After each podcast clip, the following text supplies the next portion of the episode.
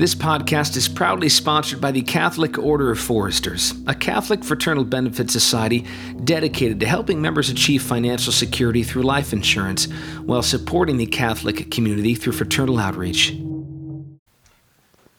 So, we touched on this in the last episode very briefly, but this was significant for me, and I've I brought this up a few times, but I, we've never really had a whole conversation around um, around this, which is living sacramentally. Mm-hmm. So if you had asked me four years ago, someone just said, "What does that mean?" I would have had no idea. Yeah. I would have said, I don't really know what, what sacrament means. I think that's more of like a Catholic thing. This would have been my answer. Now, on the flip side, if someone had someone I knew loved me came and said, "I can I can get you a little closer to Jesus than you are right now. Are you interested?" Of course, my answer would have been yes. We used to sing this song by a, a, a songwriter named Jared Anderson, who I really liked some of his stuff in in the past. He had a great song called Rescue and Amaze, but he had this one called Treasure. And the chorus was I would run for a thousand years if I knew every step would be getting me closer. Mm. I would swim to the ocean floor um, if I knew something, something. I can't remember the rest of it. But I remember somebody at one point in our church objecting to that, going, that's impossible. I can't run for a thousand years. So why would I say if? That just seems hokey and poetically empty. And I thought there was a good point to that. My argument at the time was, yes, but if you could get a little closer, would yeah, would you do it? You? you know, like the I think of the the hemorrhaging woman. If I could just touch the fringe of his robe. Right, right. You know, even people trying to fall into Peter's shadow. I mean, my brother made this point. Could you imagine you know, if there were uh, uh, images or videos of people trying to fall in the Pope's shadow. Yeah. They'd think we're nuts, but there it is in the Bible, right? Trying to get just in his shadow. Yeah. Paul, when he couldn't reach people for healing, he sent along his handkerchief. It wasn't Paul's power in the handkerchief, it was Jesus in the handkerchief mm. healing people. So we see sacraments in the in the Bible. I just didn't see that before. I just sort of skipped over those things. But what I've told people is, you know, you can have an issue with Catholicism, fine. What I can tell you is I encountered Christ. My encounter with Christ in the Catholic Church was so profound. I can't unsee it. I can't unencounter it. And to be have my senses touched, my physical senses touched. Fulton Sheen has a great uh, comparison on on our senses and on on sacraments, uh, spiritual sacraments, sort of matching something in the physical real world of our physical needs. And it's interesting when you're like, we talked about this I think forever ago, you and I. When you're a baby, you just need to be fed, right? And so anything a little baby gets in their hand, they just shove in their mouth. it's really interesting. It, there's like I've never been around a baby that was not shoving something, and it's constantly shoving right. something uh, uh, into its mouth. So they just need to be fed. And I did not have. We would have called it spiritual. We believed in a spiritual realm. And certainly we were more interested in the dark realm, ironically. Like we were we knew that possession was real. I believed people could be possessed mm-hmm. by demons, mm-hmm. and I'd met friends that had encounters with demonic presences in their waking life with Ouija boards that you know really impacted them in a, in a negative way. And I began don't play with Ouija yeah, boards. Don't play with Ouija boards. don't mess around with that stuff. But it never occurred to me. Okay, so if someone really got into really dark stuff, well, what if I got into really light stuff? Yeah, right. Would I? Could I not encounter in some transcendental way, uh, hypnotic way? in an angelic light or an angelic being or God in some way. I mean, I see it in the Bible. I never really asked myself mm-hmm. those questions. But when it comes to like our two halves, the, the physical half and the spiritual half, we're both. It's it's the par- one of the one of the many paradoxes of Christianity. How can I both be a physical being and a spiritual being? And you know, when I die, my spirit, before Christ comes and brings everything back together, my spirit is separated and I go to be with him. When he comes back and puts it back in my body, like that's crazy and I can't, my head can't get there, but I get that there's two. There's two sides of me and I know how my physical life is touched. But before, for me, I, I probably said this, I, it was a religion of imagination com- exclusively. Hmm. So to be close to him meant I, if I could get the right song with just the right build, on just the right day, I could cry. And over the years, I would cry a lot during songs because that was really kind of our Eucharist hmm. was hmm. music, mm-hmm. um, and was a was a feeling. Now, a feeling isn't physical. I, I recognize when I'm experiencing a feeling, but it's not something like it's not tangible. I can't hold it. The irony, of course, is that the Catholic imagination is like a thousand times more broad and encouraged because it's not separated from sacraments. But, in, but a religion of imagination that is separated from a sacramental reality is a, there's a great longing, but this great incompleteness. I feel what I tell people is I'm completing my journey as a Christian only because I now feel not complete. I won't be complete till I'm with Him, but I feel more completed than I had before. I definitely felt like I reached a point of just like you, are not going to get any farther than this hmm. unless you're tortured for your faith. Like hmm. this is it. You've read the Bible for thirty some odd years, and you've done this a thousand times. This is it. You know everything there is to know. I didn't. I wouldn't have said that, but I definitely believed that. Hmm. But to encounter Christ sacramentally, even in adoration, there's this sacramental reality that begins to kind of overtake your life and how you see things, and how you see the world. And I'd always I'd always prayed this, and I think this is a big reason I ended up Catholic. Lord, I want to see things the way that you see them. I want to see people the way that you see them. I really wanted that. Whatever that meant, I didn't fully know, and now I understand. Mm-hmm. So, but my big question, and then I'll I'll tee you off with this, was okay, Christ was here. God incarnate. So at some point, people actually got to really touch his physical body, hold his hand, hug him, kiss him, kiss his feet, cry on him, right? Like recline on him. And then he's gone. So, it, in my mind, if I believe what I believe about Jesus, wouldn't that leave the world in a lesser state? Hmm, mm-hmm. Because now I can't, he's gone. And he says, It's better for you if I go, Yeah, like that doesn't make any and I'll always be with you. And and this is my body. So I start putting those things together. Yeah. Oh, oh, so he has left himself in a in a mysterious way. Because how could God be in a whisper at the edge of a cave? How could God be in a pillar of fire, a pillar of smoke, or in an ark, or in a little baby? It makes no sense. It's Right. not meant to make sense. The, that that Christ could be in the host is as senseless as that he could be in a baby. It, it's it's all just it's crazy. You know, that's of course where faith comes in. But that the Lord would help our faith by kissing our senses mm, mm-hmm. with sacraments was just like I wanted it immediately. Mm, mm-hmm. I wanted it immediately because I knew that's closer. I can get closer to him, and that's what I wanted. So that was for me the the very profound shift in my beliefs. And I've tried to explain this to people. I'm not I'm not changed because change happens all the time. We're changing every day as we get older, as we die. We change where we live and we change jobs, we change clothes. Change there's nothing necessarily bad in change. Loss is different right? Loss would be different. I'm not extracting, okay? It's not that I, I used to believe he was a son of God, but now I don't, right? That would be a sort of a negative. I got to keep everything I believed as an evangelical. Everything I got to keep. I just sort of piling around it mm-hmm, now, mm-hmm. all of these other things. I got to keep music and I got to keep the cross. I got to even keep the symbols. I mean, geez, you want symbols. Catholicism is just filled Yeah. the smoke isn't doing anything, but it symbolizes. Yeah. Right? So that sacramental reality was to me the most glaring thing that I had been missing outside of history and a lot of theology and philosophy on morality. It was sacramental. So, how would you, as a priest, explain a sacramental or even the word sacrament to somebody else who's like, I still don't get it? Right. I know. I, I, I mean, I think uh, I, I would. I mean, the simple way I would usually describe a sacrament is a symbol that contains the power which it signifies.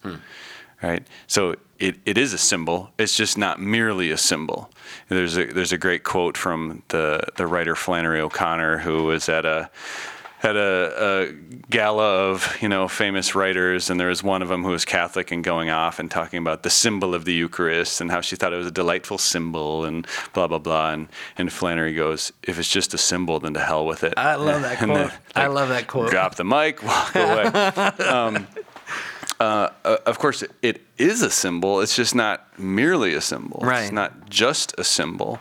Uh, all the sacraments are, are symbols. They're symbols instituted by Christ that contain a power, and uh, and that's a you know I, I think w- one of the things that um, like uh, there's some I, I read some uh, fantasy novels. There's a couple fantasy uh, authors that I, that I like, and um, it just has this way of kind of expanding the the imagination, or or even some like the Marvel movies or something. Um, have you seen Doctor Strange? Oh, yeah. Oh, yeah. Yeah, and and I thought there was something uh, like you know the little portal that they make. Yes. I was like, I'm watching this. I'm like, oh yeah, that's the Eucharist. It's a good point. because this is this is this is something that people don't think about when it comes to the Eucharist. We tend to think we tend to get stuck on like, okay, so Jesus is there, but then there's a mass across town and Jesus is there too, and now I have Jesus in me and he is Jesus in him, and you know, there's not enough Jesus to go around. But here's the thing: there's only one Jesus, and he's up in heaven, sitting at the right hand of the Father. That's where Jesus is. He's not you, you don't have a part of him when you take holy communion. He's not divided up. You're not taking a chunk of him. Right, right. You have the whole jesus inside of you but think of it think of it like the the portal in doctor strange. The the portal takes you somewhere else. Well it's like the eucharist is this portal that takes us to the the throne of of god I love how I love how so much of popular culture just can't help but steal from Catholicism. yeah, you know, but then we got to steal it. We got to steal it back Right. because we've we've relinquished it and forgotten about. Yes, like, we do. This is uh, like all of G. Like I'm in contact with Christ through the Eucharist. You know, and this is this is the, the beauty of the sacraments, uh, the, the washing of water and baptism. No, no, no, no.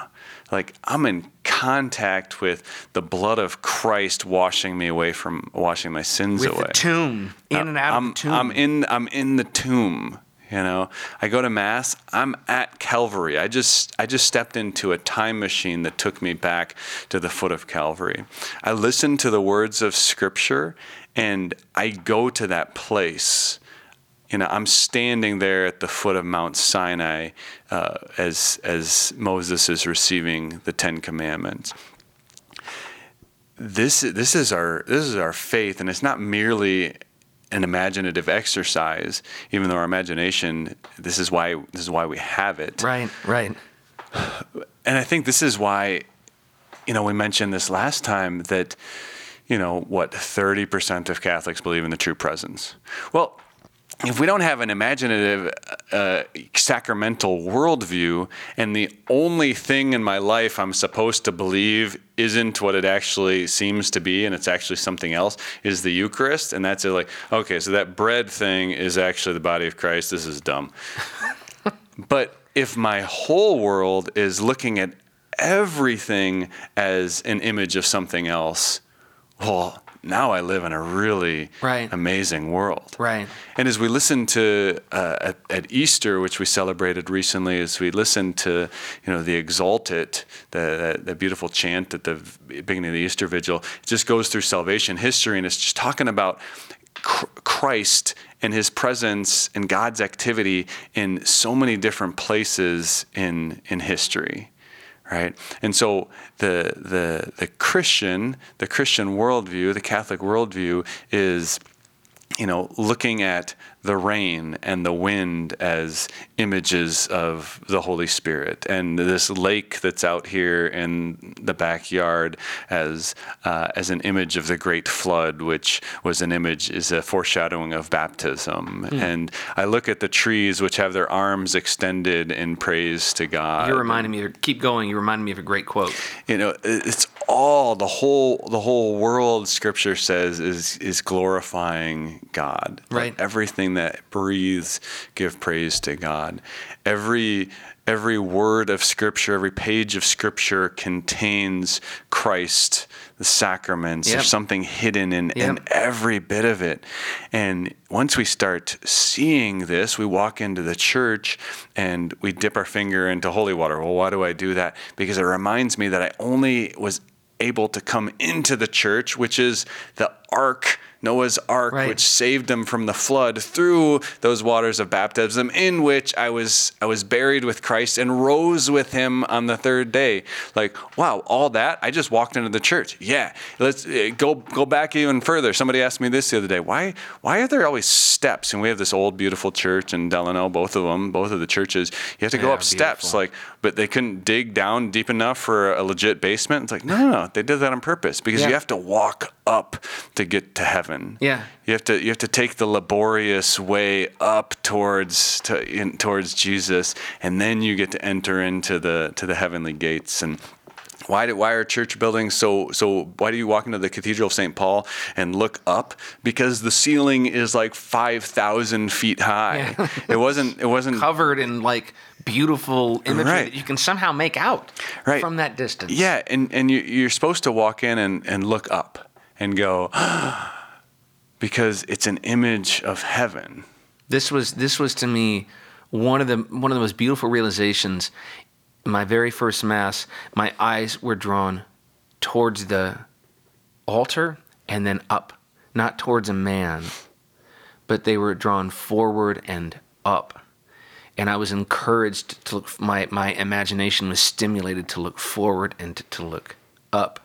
And I feel like everything about the Catholic faith, certainly flawed humans aside, everything about the Catholic faith as founded by Christ is designed to fix my eyes on Christ. Right, and it- and his it- hands are taking my face. Yeah, and in a beautiful church, that's the that's the point. Everything that I get distracted by actually can point me towards the spiritual world. Right. Like, uh, oh, look at that gold candlestick. Oh, yeah, because the, the the sentinels, the the cherubim, the the the flaming ones are standing at the throne of God, worshiping and crying out, "Holy, holy, holy." Oh, look at that! Look at that beautiful picture of Saint Peter kneeling and receiving the keys.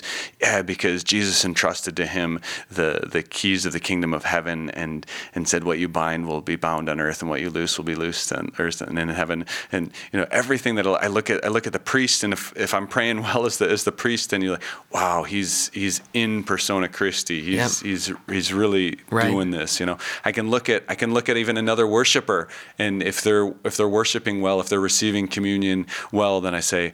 Wow, they're they're, they're entering into Yeah, another and it's world. always hands raised and head raised and eyes raised. Yeah. everything is raised. There's a great great quote from um, R.J. Snell. This is from a Catholic Thing article that he wrote, and I'm going to modify it a bit just for the sake of our conversation. But um, the the the Protestant, when I say Protestant, I'm, I'm thinking sort of non-orthodox, non-liturgical Protestants. The Protestant mind wants the purity of a narrow gospel. The Catholic mind wants everything. They want God in every place, person, institution, tabernacle throughout the world. And I that to me was like, yes, that's what I wanted. I can understand a mind that just the mind that says, just give me the Bible. That's it. And I I can see that that person still wants Christ. Um, but this sort of opening and expanding that he's everywhere and in all things and gave us this imagination. Paul even said that. There's no excuse for not knowing God because he's everywhere. You can look around everywhere and you can see him and to experience him sacramentally is so important because David tells us in the Psalms that we worship a God who hides. Our God is a God who hides. which means we got to be looking for him. Right. Which you got to find something that's hidden. Yeah. You got to look for something that hides. And what I think was Moses was closest to God in terms of like a physical way. He got to see like the back of God or something as he walked right. away. Um, but we worship a God who hides. There was always a tabernacle. There was always an ark. It was always hidden. There was a process of getting close to him that was Yeah, right. terrifying. And and this is actually this is actually sometimes sometimes people get you know like we have a veil there's a veil on the tabernacle in a lot of churches and like why is it why is it veiled It's like because God is hiding You know, why is why is there a veil over the chalice? Because it's you know it's hiding. You know, why why does the priest wear these these funny robes? And because I'm hiding. You know, Huh. every, everything's everything's hiding. You know, even even at parts during the the the, the Eucharistic celebration at, during Mass. You know. Whether the priest is facing the people and he's he's leaning down and you have all these books and candles and like I can't see. I'm like yeah because God's hiding but he's gonna he's gonna come out in a second. Here look now you can see him. Now he's going he's hiding again. Um, or, or if you're celebrating the priest is celebrating Ad Orientem we're all looking the same direction together. You can't see and then all of a sudden oh there he is there he is yes and then he goes away again. And there should be a, a longing. There should be Yeah. it- so there, there should be it, it can be okay like i wish i could i want to see. Yeah good take that with you take that with you out into the into the world i want to see jesus Right. good Right. good but don't don't force it allow it to allow it to, to happen in its time because in a moment you're going to get to come up and see him face to face and receive him on your tongue and like yeah that's I, I got to I got to wait for it you know I had to wait for it Yeah. Um, All good things come to those who wait. I, I- you just reminded me. I was at a I was at a mass once, um, pre-COVID, and there was a an older couple in front of me, and their daughter, I would say she was in her twenties, was disabled, and she just kept looking back at me, and I was smiling at her, and but she just kept looking back at me, looking back at me, and my boys were smiling at her. And then as we got ready for communion, I said, uh, she looked back again. I said, he's coming, he's coming, and she got really excited, but then she got she started crying when she couldn't see him. Um, it was only in the Eucharist, and her her parents, I could tell, were frustrated because that had never happened before. But she was expecting to see him. I was just shot through the heart in that moment. Ah. Like, that's what I'm supposed to be feeling right, right now. right right, yeah That's what I was supposed to be expecting. I'll never forget the look of sadness on her and face. and that's that's why we call that's why we call the the Eucharist sometimes referred to as the the pledge of eternal life. You know, it's it's the we live in this already, but not yet. Like that's that's a big you know Yeah, big the thing. kingdom is here, but it's coming. Right. Which is it? Yeah, exactly. And like and Jesus is present in the Eucharist and then somehow it's it's like I want more. I want to see him face to face. Yeah. Good. That's that's kind of the point. But if we don't recognize the the foretaste, then we're not going to recognize uh, the the fulfillment. To know, this is one of my favorite lines in scripture, to know that moment when we'll know even as we are fully known. Yeah. I think about that as it relates to the Eucharist. This is as close as I can get to that moment where I can finally know the way I'm fully known because we, we forget, you know, God is outside of time. There isn't a yesterday or a tomorrow in heaven. We can't even fathom that concept because it's unfathomable, just like Right. eternity is unfathomable. Right. But God is perpetually living every moment that's ever been, that ever will be, all in sort of one stream of time. And so, in that moment, we kind of, the, the Mass is like this crazy way of floating outside of time for a moment and joining Him in this. In this timelessness, as she's experiencing the cross still right now, and the resurrection still right now, all of these things happening in one just for God, one long stream of eternal nowness. Right. Which I can't even like. I, there's no way to describe it. Right. And, and yeah, and the, and the more we start thinking this way and entering into this, the more we start seeing and the more connections we start making. And I mean, i i the, the Eucharist is, is one, one sacrament that is a symbol that is a reality that's contained within that, you know, but there's, there's all like, you and you and your wife symbolize something. You, you've you've made a sacrament, and it wasn't like a one-time sacrament. Like, hey, we received a sacrament today when we said our vows, and that's that's in the past. Like, no, it's a perduring sacrament. You're living that sacrament, and when you're living it well, the image is Christ's love for the church. Right. And how did Christ love the church? By suffering. And so that's why there's suffering in marriage, but there's a grace there, a power to actually love our spouse in the suffering. Right. You know, or the, the oil that I smear on somebody's forehead and their hands when I give them the anointing of the sick. And, you know, it's, it's, it transforms in a certain way that their own suffering becomes Christ's suffering. Right. You know, and I'll I'll, I'll say I, I anointed somebody the other day and they couldn't speak and I don't know how much they could understand, but I just said, just know that your suffering is transformed now. Amen. It's actually Christ on the cross in you. Amen. You know, and but if and, and I don't know, I mean hopefully that, that sinks in to us. Right. Um, you know, this is this is where the saints say crazy things all the time, like I feel Christ close to me when I'm suffering. Yeah. You're like, what? Yeah, because they realize that suffering has been redeemed, and Right. now Christ is in it, and they can be close to Him in it, and we we want to practice those things because we're going to have to suffer. Correct. Every young couple is going to go through a hard time in their marriage, Yep. and it's going to, you're going to be on the cross. Yep. And in that moment, you have to remind yourself. You remember like, oh, Christ is in this, and we're all going to have physical suffering. We're all going to die, and in Right. those, moments, you say, no, Christ, Christ comes close to me Yeah. Provided that I'm, I'm, I'm living, you know, the life of the sacraments, which isn't just the reception of the sacraments, but it's this uh, mental, imaginative, intentional commitment to see God and His His power and His movement everywhere. And this this is the great truth of being a, a, Christian, specifically inside the Catholic Church. But Christians as a whole have tended to have this view of suffering is not a bad thing.